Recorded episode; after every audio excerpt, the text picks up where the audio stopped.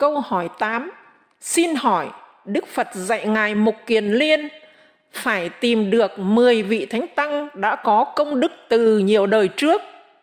Ngoài Phật nhãn của Đức Phật thì làm sao Mục Kiền Liên có thể nhận ra ai là người đã có công đức từ nhiều kiếp trước? Vị nào đạt được thần thông bậc nhất thì họ nhìn thấy được công đức của người khác. Vị Mục Kiền Liên là vị có khả năng này. Hơn nữa, thời Đức Phật còn sống, Đức Phật có dạy vị Mục Kiền Liên biết cách nhìn người có công đức, tức cũng được Đức Phật hỗ trợ cho vị Mục Kiền Liên cách nhìn thấy công đức. Bằng cách là Đức Phật gọi Ngài Xá Lợi Phất đến, chỉ cho Mục Kiền Liên cách nhìn công đức của Ngài Xá Lợi Phất.